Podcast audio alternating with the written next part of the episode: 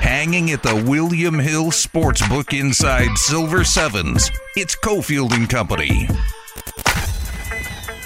Silver Sevens on a Thursday. We get a chance to talk to Michael Felder and get ready for the week in college football, but let's look back first. Michael, tell me what you thought of Alabama and Georgia last week. I think we're uh, obviously they're on a collision course. Um, the big thing for me, Georgia still didn't have to throw the football, and if they don't have to throw the football, they're not going to throw the football. And I think that's something worth noting because it is still a game where you're going to have to throw to play teams that are on your level. The problem is we're seeing there aren't that many teams on their level. So maybe they can avoid it until they have to play Alabama. And you're not going to be good at things you don't practice. And if you don't practice it, I don't know how you're going to make that happen against Bryce Young, who we know can push the ball down the field to whether it's Slade Bolden or John Metchie or Jameson Williams or whoever, and to turn it over to Alabama. I think Alabama sent a message to the country.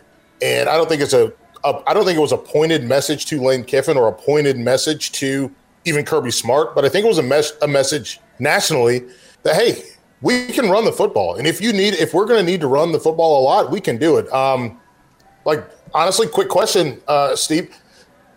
How many? What was? What do you know? Brian Robinson's career carries, uh, his high total for carries in a game. I don't. He must have eclipsed it though. So yeah, his career high was 13. Wow.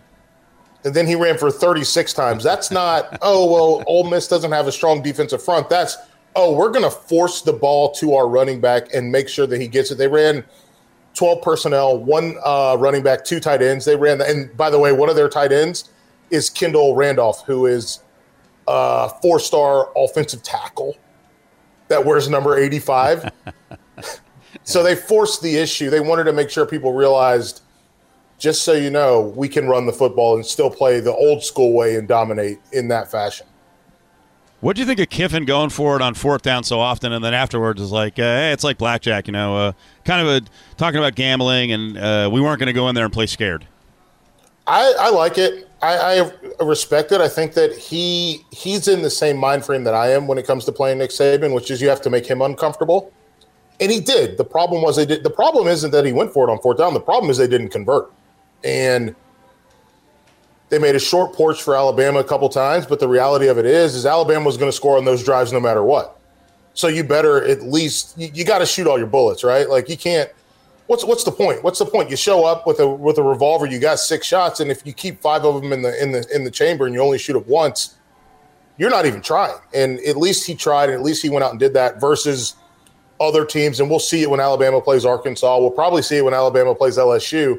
A bunch of teams that walk in and play. Um, I don't like to call it scared football, but they play football where they want to not get blown out as bad as they could get blown out. Uh, in Vegas, when we talk betting, and especially on our show, we talk about value on plays. And sometimes, uh, like in the fight game, you can have a, a bet where a fighter is minus 500. You got to bet 500 to win 100. And we can say, hey, you know what, there's actually value there because that should be like minus 2,700. How about this prop that's been put up? Georgia, Alabama to win the national championship, or you can take the rest of the country, the field. Georgia and Alabama are minus 240, so you got to bet 240 to win 100. Is that a bad bet? I don't think so. I mean, you're going to win. so that's always good. and at the end of the day, yeah, you got to bet a lot more to win a little bit less. But at the end of the day, the the way that things shape themselves, like, what would you rather bet hundred to win ten thousand on BYU or whatever it is? Sure, that sounds fantastic. Except they're not going to win. Right. So you're going to lose. So you lose. Like, I'd rather spend two hundred and forty dollars to make an extra hundred dollars, so you get three hundred forty dollars back to yourself I'd rather have that come back to me than lose just outright lose a hundred dollars. Michael Felder at in the bleachers. He's the college football expert from Stadium. All right. Well, balance beyond Georgia and Alabama, I think, is amazing. It's making for a fun college football season. Mm-hmm. You can you can read it in the lines. Uh, Michigan is a top ten team. They're coming off a, a whooping of Wisconsin. They're playing a, a left for dead Nebraska team on the road, and Michigan's only laying three and a half. Yeah, I think that speaks to what Nebraska. I think there's a couple things. One how lucky can you be, right? If you're Michigan, like Wisconsin, man, do they suck. And it's not that they're bad. Their defense is really, really good. I love what they do defensively, but they're they they're a turnover machine, and not just Graham Mertz. I mean, watching them when you muff a punt and give the ball to the other to Michigan, and who's the team we're talking about, you give Michigan the ball inside the ten, you've messed up really bad. You did it wrong, and for Michigan, I don't think that's going to happen to them against Nebraska. So that's going to be very interesting. Nebraska obviously coming off a humongous win where they just took Northwestern behind the woodshed, and so.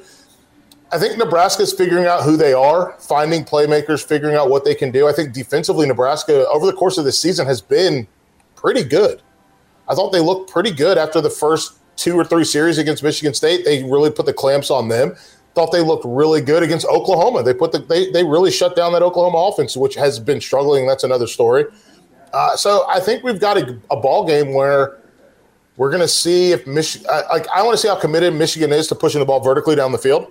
I thought they did some of that. Like their high, we talked about with Brian Robinson, but Think about it with Cade McNamara. His, the high passing game that he had was the game against Wisconsin, and they pushed the ball down the field vertically four or five times, which makes you have to cover a little more of the field than usual and create some seams and create some space in the intermediate, which is where they want to hit you. So I think that's going to be interesting going into this Nebraska game. I think that um, Nebraska still has to figure out what they can do offensively, and obviously against Northwestern, they got very right. So we'll see what happens, how that translates, how that carries over to the game against Michigan. What do you think about uh, another Big Ten game? Iowa one and a half against Penn State. Ooh, this is tough, and I think the thing that I've kind of figured out and what I've settled in on is uh, Kofa. What I've settled in on, if Penn and Penn State does something that most teams don't do, they are. excuse me, most teams that are in their realm don't do, or most teams with their afflictions don't do. Most teams that aren't really, most teams don't want to throw the ball down the field, but Penn State is committed to pushing the ball vertical. And I think that part of that commitment is it, it's a. It, I don't think symbiotic is the right word, um, but I'll use it because I'm not a smart man. Um, I think they've got a symbiotic relationship between their their their their their their pass game and their run game. They cannot run the football; they are not good at it. But there is a humongous difference between being good at running the foot. But there's a humongous difference between being one dimensional and being bad at running the football. So they're not good at running the football, but what they do is create running opportunities by throwing the ball down the field. You have to cover 40 yards down the field every play against Penn State, which means you're taking two, three, sometimes four players out of the passing game, or excuse me, out of the running game, and that creates opportunity for them to run the football. So if they can, and this is the, the this is the way that I've kind of you know talked myself into this logic, and a little bit of kind of hedge my bet personally, but I think if they can complete 30% of their passes over 20 yards, that's not a lot. You throw the ball over 20 yards 10 times in a game, you complete three of them. I think they're going to win this football game. But for Iowa, a team that plays heavy zone coverage, if you can make them complete under, you know, if you can make them go two out of 10, one out of 10, now you're in a position where you have you can really win this football game and take some pressure off of Spencer Petras. Uh, Red River Shootout, uh, yeah. Oklahoma three, against Texas. Does Oklahoma get it together here and put a whooping on Texas?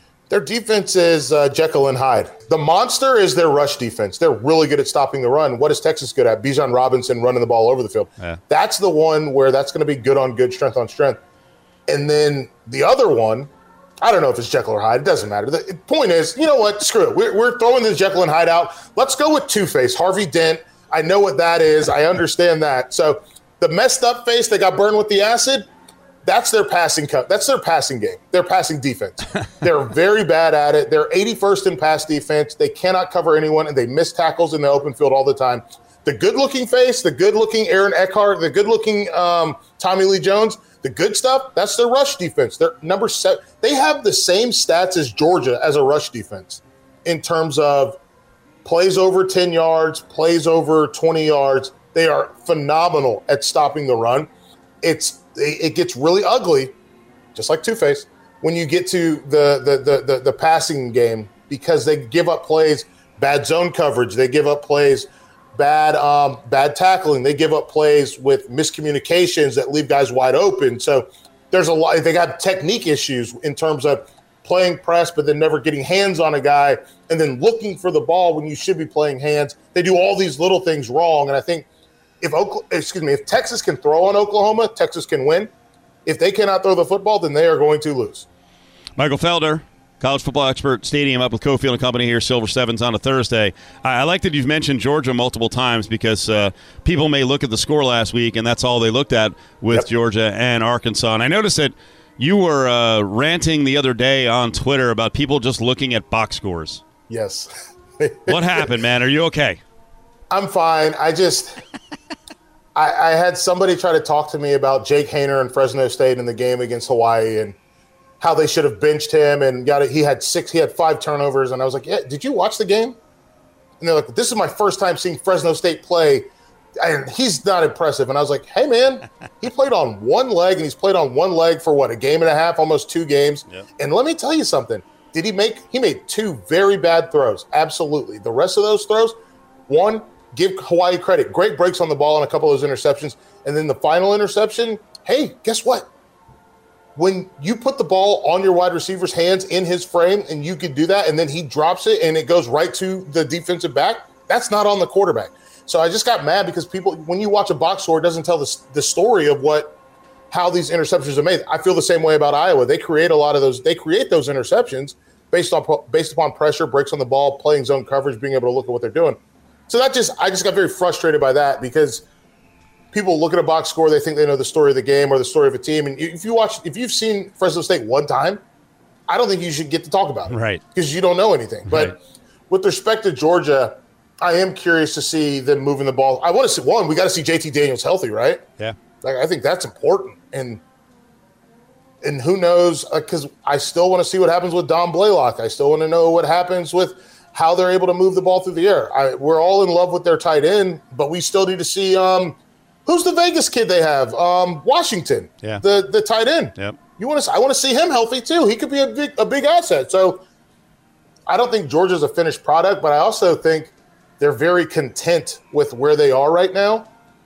And I honestly, I don't like that. I don't like that they're happy with where they are because they should be so much more. So almost peaking uh, too early. Uh, Texas A&M, I, I don't know if they've ever peaked this year. Um, are, are they are they gonna are they gonna come up with something good here against Alabama and fight them? See, and this is this goes like I don't. You think? let- let me- I'm going to flip it back on you. I'm going to topsy turvy it. Do you think that Jimbo Fisher is going to take having a bring in an aggressive game plan the way that Lane Kiffin did? No, Yeah, same. So we're okay. We're, we so we've settled that. and that's the problem. You know, I think I think he'll look at what Lane did, and and if he was going to be aggressive, then back off a little bit. Like, ah, it didn't work. which is that's the, that's the worst part because if you're you, if you're not going to be aggressive, you're not going to take the fight to Alabama, then you don't have a chance. You you lost the game before you you you lost the game before you do calisthenics. What a mess. What a total mess. uh, interesting game out this way. Um, what do you think is going to happen with BYU? They're winning a lot of close games. I don't know how good Yeah. they are, but they got Boise, and the, the spread's around five, five and a half. I I think Boise is completely like their mind is just broken. Yeah. I think between what happened with UCF and then you go into the B the game against the the game against uh, Oregon or not Oregon uh, Oklahoma State, where they won that football game, and to have it taken away by the referees, I felt I thought was criminal because they blew the whistle too early on that JL Skinner scoop and score, and I just don't know how they recover from that mentally. It's been very frustrating to see them handle it. Obviously, they seem to bounce back against Utah State, but then we see this weekend they just kind of really got manhandled. And so I'm, I don't know, Bachmeier's development has been troubling to me. It seems like he was better when he was younger, and I, I know this is sort of a, a quasi rivalry game from both being in the Mountain West, from being in the WAC, from also uh, obviously being two of the marquee G5 programs or, or what have you.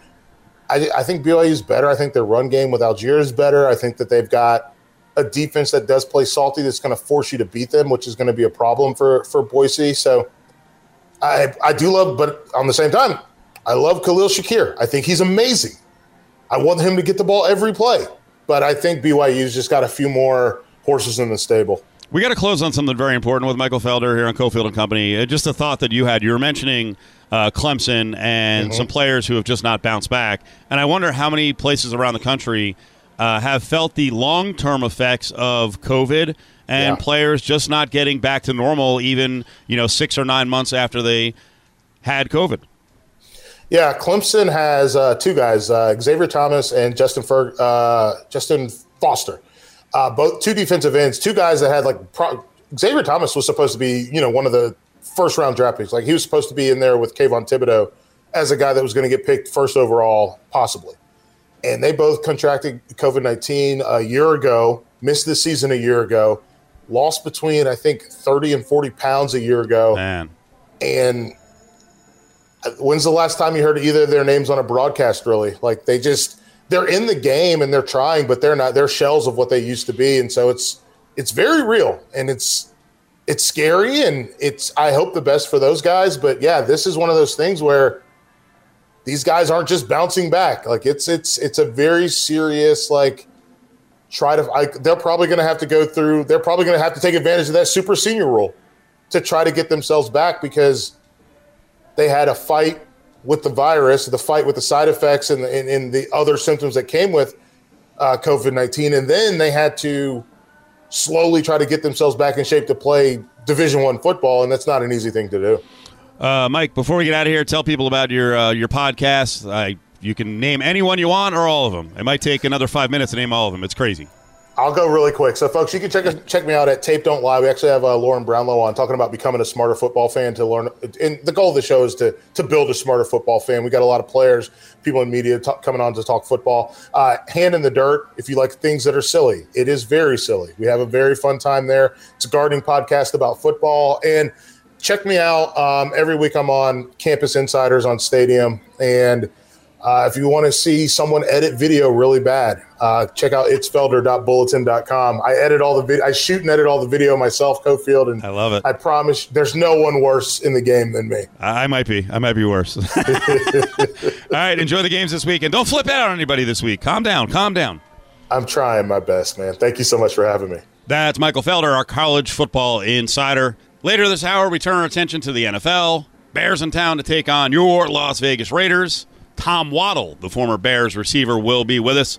Seahawks and Rams here at Silver Sevens. Bottles of beer, just 77 cents. And a reminder, they have these great gift giveaway days.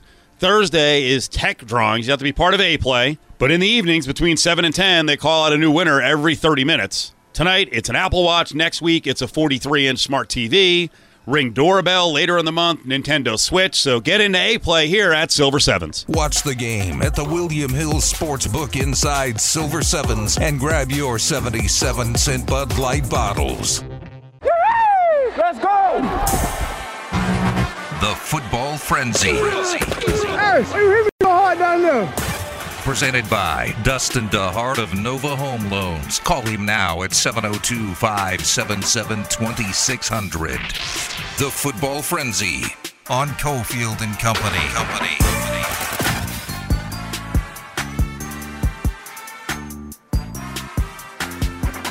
We got Thursday night football coming up. NFL, Rams and Seahawks. Big, big game.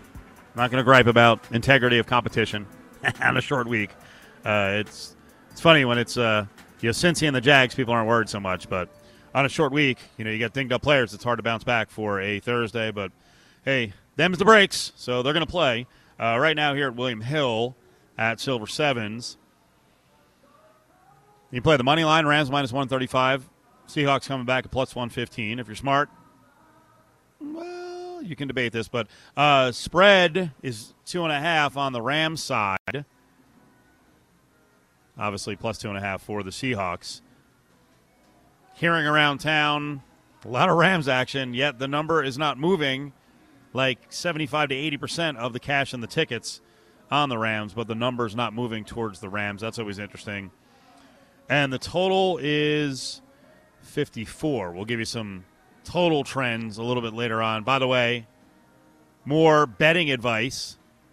And thanks to Michael Felder for popping on on college football. We do a little betting with Michael, but our real betting guru on college football and certainly on the NFL, we'll get his Thursday night football leans. Uh, Brad Powers is up in about an hour and 20 minutes. So, yeah, Rams two and a half. The total is 54 down here at William Hill, and there's also uh, 30 more bets in terms of props if you uh, you want to bet Stafford and Russell Wilson yards. You can you can do that. Score in the first five and a half minutes. Let's see, Matt Matt Stafford uh, total completions over under 25 and a half. So a ton of props as well. So uh, Adam Hill will be along in just a little bit as he's been out at Raiders practice and availability all day. And the big news today is some changes on the offensive line. I don't want to spoil what he has, but it looks like Alex Leatherwood, after four games, is going to be on the move. Now, will he be on the field? We'll find out because technically, if you are just going by ratings, right? I don't think you have to just use ratings to realize that the Raiders have struggled outside of Kolton Miller on the offensive line. If you go by the ratings, the lowest ranked dudes on the line are Leatherwood and new center Andre James. Amazingly, the second highest rated guy on the line is actually another fill in. Remember that Denzelle Good was going to play right guard, but he went down, torn ACL out for the season. So Jermaine Eluemunor, he hasn't been rated very highly. I think uh, to this point, amongst guards in the NFL, he's like 48th, which ain't great, but through four weeks, PFF has James and Leatherwood as bottom of the heap. James is 33rd out of 33 centers, and I forget what the total number is on uh, tackles, but it's something in the same range, like 76. As Leatherwood's been 76 out of 76. So we'll find out if they are doing some shifting. Does it mean James and Leatherwood are both out? Is Nick Martin in at a guard or center? Is John Simpson out? He hasn't, you know, he hasn't graded real well either. He was a uh, a mid round pick last year by the Raiders out of Clemson. So that's coming up. We'll get an update on that uh, inside of about 10 minutes. You know, something I hadn't thought about. Give me a little crunch, crunch. Thank you. Always got to get the transition sounder, otherwise it's not professional. Ari, come on now. Something I hadn't thought about yesterday. You know, the price on. Well, let me let me go back to the front end of the story. Stephon Gilmore is. You see uh, guys like uh, uh, Rapoport, right? Ian Rapoport sends out a message. I think it was on Tuesday night. Stephon Gilmore is about to be released. You're like, released? Now he's just ready to come back and play, but you're talking about a high level guy, a former defensive player of the year, released? Well, some of it has to do with yeah, health, but more importantly, he wants a big deal and the Patriots have moved on. So he does fetch a sixth rounder, which still uh, still seems very very low. Now there are some teams that really need defensive backs, and the Panthers did, and the Panthers have now added Gilmore. They've now added the former number nine pick in the draft from a couple years ago, in, in C.J. Henderson. So they've really boosted the uh, the depth in the ranks at defensive back. Well, the team that might be the most desperate for a defensive back. They just added Richard Sherman, and you saw the Patriots go at him like every time they could against the Buccaneers. The Bucks really need help at defensive back, and I would think that Gilmore, the addition of Gilmore, would have been a freaking coup. And I saw some people speculating today that one, the price was pretty low for Gilmore uh, because maybe Belichick was one trying to keep it away or keep it, keep him away from the Buccaneers and, and go even go even further and actually send him to the same division? I mean, would Belichick do that? Is that beneath him? Is that out of the realm of possibility? Is something he would pull off? Not really. So we'll see if there's any more follow up on that. But yes, yeah, Stephon Gilmore going from the Patriots to the same division as Tampa Bay, but not to TB12's team. We love Jon Gruden press conferences. I mean, there there's always some bizarre moment. I think our favorite part is him snapping off on part of the company, Adam Hill. He had the rant early in the week about the visitors' locker room at SoFi. He wanted to meet the guy who laid it out. He didn't like the layout. He's a funny guy. The other day he was talking about Joey Bosa and horses and knocking people off of horses. That was good. This Brandon Staley guy is interesting because you know we have a lot of nerds working at the station who love numbers and they know who, they know who they are. Don't get all mad. I think in a way, Brandon Staley carries their spirit of analytics He's this is the Chargers coach. He's been going for it on a lot of fourth downs. He ran that crazy fake punt, which almost worked, except for the fact that Hunter Renfrow ran like the length of the field to make a tackle and jar the ball loose. He really seems to be grasping the the modern day deal on analytics, and that includes pass versus run. This is really interesting here. This is a clip of him talking the other day. He's got a little Parcells in him, and I only mean it this way. Uh, if you've listened to Bill Parcells over the years, he likes to say okay a lot. I think the Vast Soundcore actually cleaned this up. Uh, Brandon Staley says okay about every six words. But listen to him here. This is a guy who favors the pass. The Chargers don't run it until it's really necessary. And by the way, when the Chargers ran it was after the Raiders were pinning their ears back in the second half and really putting a lot of pressure on Herbert. And then they kind of used their the Raiders' aggression against him.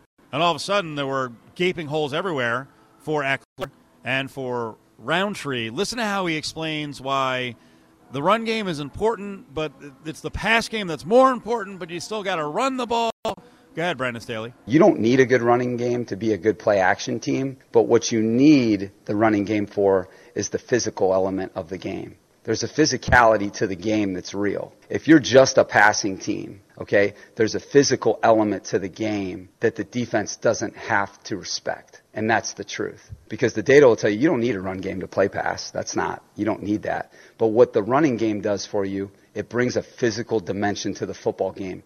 And what the run game does that the passing game does not is the running game forces the defense to play blocks and to tackle. Okay. So he, he said it four different ways, but yes, there's a physicality to the run game.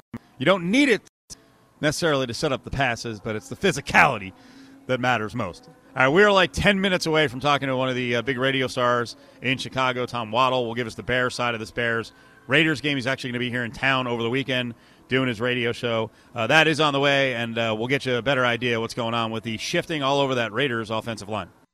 Dustin DeHart of Nova Home Loans brings you Football Frenzy. Dial 702 577 2600 now. Home prices have never been higher, and interest rates have never been lower. Get your mortgage tune up today by calling 577 2600. Cofield and Company is live at the William Hill Sportsbook at Silver Sevens Hotel and Casino. So it's looking like the shift in the offensive line for the Raiders. Well, nothing's going to change at left tackle. It's going to be Kolton Miller. Left guard. And again, this was early in practice, right? Left guard, John Simpson. Andre James at center. Leatherwood moving inside to right guard, and Brandon Parker to right tackle, which means Jermaine Eluemunor, who's actually played pretty decently, uh, will be out. But my guess is there's going to be more of a rotation. And frankly, I think that's the way to go. They've got to open up competition here.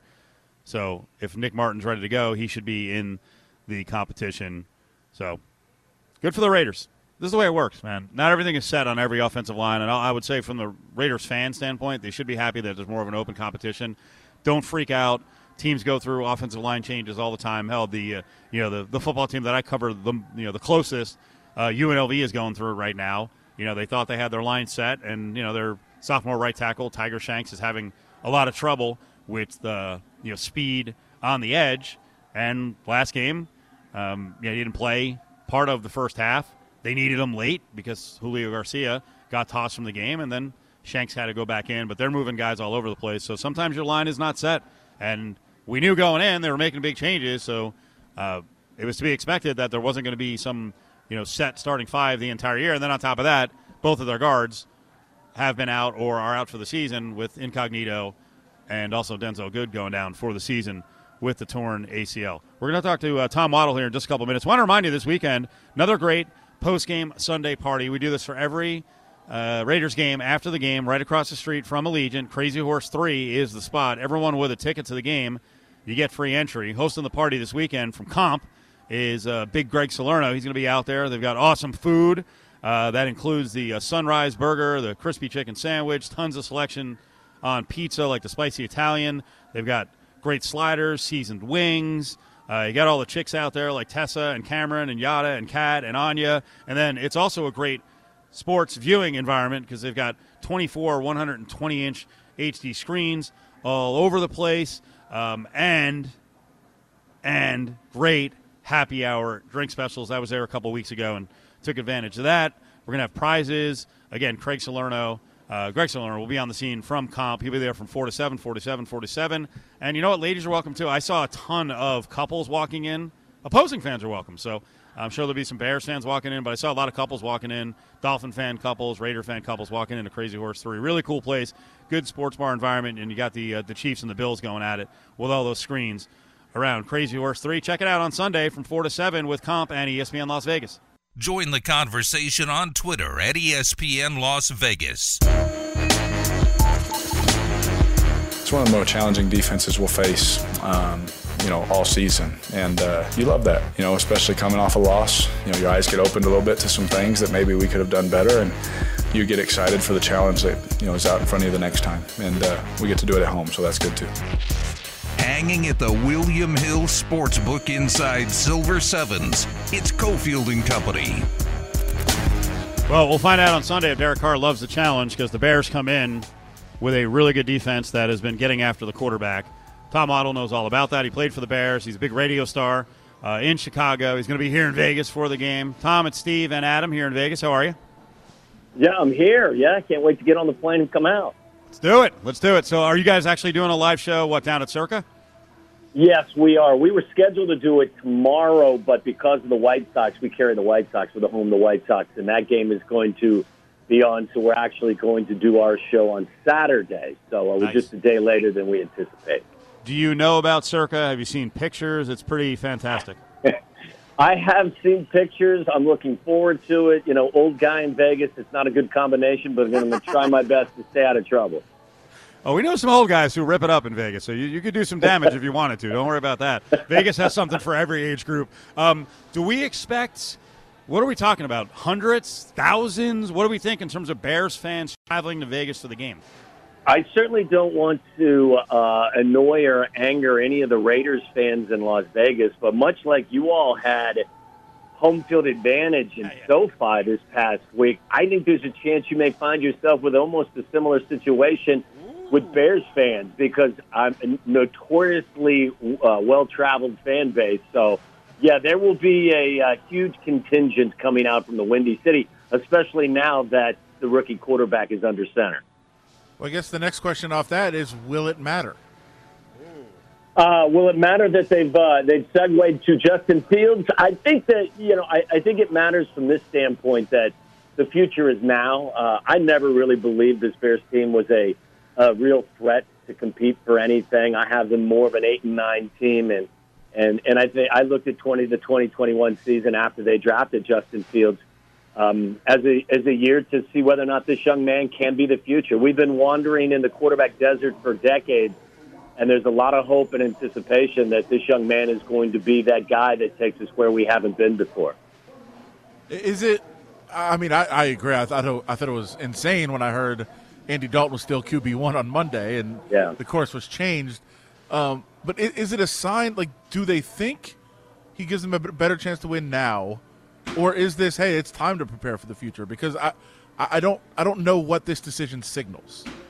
Well, I would hope that they think that both both of those issues are true. Uh, I, right. I think that Justin Scott does have a skill set that is different than Andy Dalton. And, and if you line up and you try to run the offense that they tried to run against the Cleveland Browns, a very good defensive front, you'd probably be better off with Andy Dalton because in, in over the course of 10 years in the league, he's seen pretty much everything. It probably wouldn't be as rattled, but they did the right thing, the appropriate thing the following week this past Sunday against the Detroit Lions, albeit a much lesser opponent. They they changed the way they protected. They focused on running the football. They ran it 39 times. They completely changed the offensive game plan. So if you can guarantee me that they're going to maintain this dedication to the game plan we saw Sunday against the Lions, then I think you can make a case that the young guy possibly can be your best chance to win. I feel like all I hear on Matt Nagy is bashing, and you know a lot of it happened on ESPN where I thought the allegations of Nagy screwing over Fields on purpose against the Browns yeah. is just stupid. Um, I mean, Nagy does get, you just mentioned, they change things. He should get some credit for seeing what's going on and realizing, hey, I got to change it up a little bit. Yeah, I, look, I, I think the concept or the suggestion that he was sabotaging anything was was nonsense. Um, look, I think you can you can make a better argument for incompetence than you can for sabotage. Um, I, I think some of the criticism was warranted with regard to his dedication to his style of offense that really didn't work over the last two and a half years. They had to modify it for Mitch Trubisky, albeit a guy with a limited skill set but they had to they had to to adjust what they were doing. And finally, at the end of last year, they did have moderate success with a new approach. Um, you know, I, I I think the reluctance to to change what you're asking your team to do. Like we were running a lot of five man protection. We're a below average offensive line crew. You can't run five man protection, especially against a great front like the Cleveland Browns bring every Sunday with five men, you know, trying to protect your quarterback. So they went back into the lab, so to speak, and, and changed the way they're doing things. And and I think his reluctance to do that sooner rather than later, I think, is something that deserved a lot of criticism, to be honest. Tom Waddle's with us. He played wide receiver in the NFL. Give us the wide receiver perspective on working with a guy like Fields versus working with a guy like Dalton. Uh, you're going to know with Fields that the play is going to be extended because he's always going to be able to keep things alive a little bit longer. You're always going to be in that scramble drill. Um, I think it, it, it, you know the ball is probably going to come out quicker with Andy, so you're going to have to have your head around a little bit sooner. I think that you'll know, you kind of know the differences heading into the game week because, as I mentioned, the game plan will be designed a little bit differently. I think they'll allow things to develop a little longer with Justin back there. Um, and he's going to take shots downfield. So, I mean, there's a lot of times when you think you're running into coverage and a quarterback will take the less risky throw and check it down that's something a veteran is more likely to do. I think you'll see with Justin Fields, it was his approach back at Ohio State as well, as he's somebody that's willing to push the ball downfield. So um, I would expect if you're a wide receiver, you, you come in with a mentality that no play is ever dead. And if you're 20 to 25 yards downfield, don't think you're just running a pattern for the sake of being a decoy. The ball may come to you. Yeah. Uh, let's stick on this theme. Um, you know, you were a guy who was kind of a you know an average size receiver. We played a bite from Keyshawn Johnson two weeks ago. They've they've engaged with Stephen A. on this debate about Derek Carr and if he's a lead or not. And Keyshawn, who was a big guy, Keyshawn was saying yeah. he actually favors Derek Carr because for the most part, Carr is in the pocket and he likes a guy like Carr better than Russell Wilson because uh, Keyshawn didn't like when the plays got extended. I thought that was a a really weird thing. I'm like, don't you just want to make plays wherever? But uh, if you're a big guy, you don't want to have to run around. Is that what he was saying? Yeah, I, I guess. I mean, look, with no disrespect meant to Derek Carr, I think he's had a great start to this season. I think he's a better player than a lot of people maybe think. Like, if you're choosing Derek Carr over Russell Wilson, I, I'm going to be on the other side of that that selection. Uh, the theory he's using, yeah, I would I would think that the longer a quarterback could keep a play alive, the more likely it is that you can find a way to break free and and make a big play look, I was never asked to run more than 20 yards downfield, so I was just running back and forth sideline to sideline. It was never a threat down the field, so my role was a little bit different. But you know, like some people are very, you know, system oriented, and and and my role is to run 16 yards and come in, and if if, if anything is you know, if anything changes that, they're not comfortable. I, I would prefer somebody that can keep a play alive, to be honest. Is Khalil Mack playing? Good question. I don't believe he practiced today, nor did Akiem Hicks. So uh, that's the one thing that we've been able to hang our hat here uh, on here in Chicago, at least through the first four weeks, is that the most consistent part of what what this team has done has been rush the passer. I think they lead the league with a, a collection of 15 sacks. Robert Quinn has been everything this year that we hoped he was last year, but wasn't. Uh, Khalil's been battling some nagging injuries for a couple of years now. Was still able to get to get to the quarterback, Jared Goff, last week, but uh, did not practice today, nor did Akiem Hicks. Akiem Hicks went out after the first play of the game last week. So, I mean, if I was a betting man and coming to Vegas, I better be. Uh, my thought would be that it's much more likely that that uh, Mack would play than Hicks. How important uh, is it? And and I guess what would the process be for getting Allen Robinson more involved? So Mooney obviously has a ton of talent. Uh, they like his future, but his future kind of arrived last week, and Allen Robinson is such a talented player, and he's just kind of there right now. Yeah, he's been frustrated. I, I think that uh, you know that goes without saying. I again, I think that the, the complete overhaul of what they were asking guys to do offensively the difference between week three and week four was was ridiculously obvious. Uh, and Allen became more part of, of the offense. They only threw it 17 times on Sunday in the win against the Lions. So right now, especially with a, a young quarterback, they're going to focus on running the football and, and work the play action off of off of what they're doing in the running game. As I said, they ran it 39 times for almost 190 yards. So, you know, you got to be patient, but the ball ultimately will come to you. Um, you know, Allen was more of a favorite of, of Mitch Trubisky and and and uh, Nick Foles at times last year. Uh, Darnell Mooney's a guy that can stretch a field, and we found out very quickly that Justin likes to push it downfield. So, I, I you know, I, I would just ask Allen to be patient. I think the ball will come to him as this passing game develops with the rookie quarterback. I guess in your mind, what is the ceiling for this Bears team? Yeah, I thought all along, as I said earlier, that this is a team that's that's still a mediocre team. I think they're an eight and nine team. I don't believe they're a playoff team. They snuck in obviously last year with the added wild card. Uh, they were eight and eight. I thought they were closer to a six and ten team than they were a ten and six team. Um, while they have gotten quarterback, their secondary to me is suspect. Jaylon Johnson, a second year corner, has been very, very good, but there's not a lot of depth and talent outside of him. The offensive line has become a true liability, regardless of who the quarterback is. So, um, yeah, I think they're a middle of the road team. Unfortunately, we're in salary cap hell here in Chicago, and we're like the third oldest roster. So, the, regardless of sport, the last thing you want to be is a team that finishes every year right about 500. So, uh, unfortunately, from my perspective, that's where we find ourselves. Enjoy the trip out here. Enjoy it when you're on the ground in Vegas. Big fan of your show. Excellent show, Waddle and Silvy. And uh, thanks for the time today. You got it. Thanks for having me. I appreciate it. There he is, Tom Waddle. Played wide receiver for the Bears. He's now doing uh, afternoons on ESPN 1000. There's some more questions I had for him, but time was short. Is there. Listen, I think Andy Dalton was just trying to puff his chest out a little bit, like I'm still here. Those comments early in the season. Would you move him? You probably can't get anything decent for Foles. No, why? We're going to talk. Well, we're going to talk about the Browns' injury issues with Mayfield. The Browns may want to get a backup. Would you trade, you know, basically nothing, a conditional pick, to get Andy Dalton as a backup just in case? Well, that's what I'm saying. I think a team would should be interested Right. in bringing him in as a backup. I'm saying, why would you get rid of him?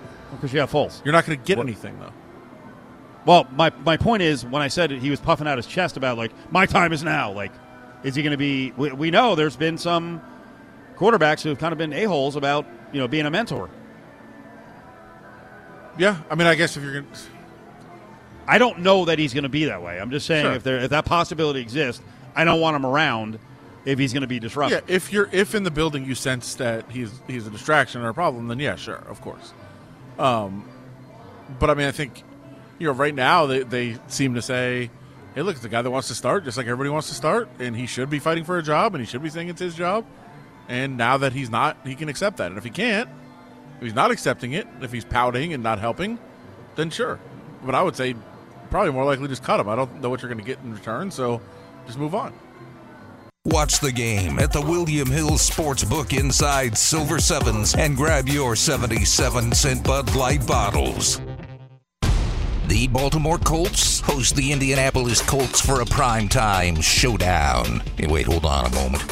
Sorry, I'm a child of the 70s, and when I see the Colts, I think of Baltimore, so sorry, let's try it again. It's the Indianapolis Colts heading back to Baltimore to take on the Ravens. You can bet Baltimore will be alive for this one, but at least we know one thing that's easy to remember. It's Monday. Cofield and Company from 2 to 5, live from Twin Peaks, immediately followed by the game on ESPN Las Vegas.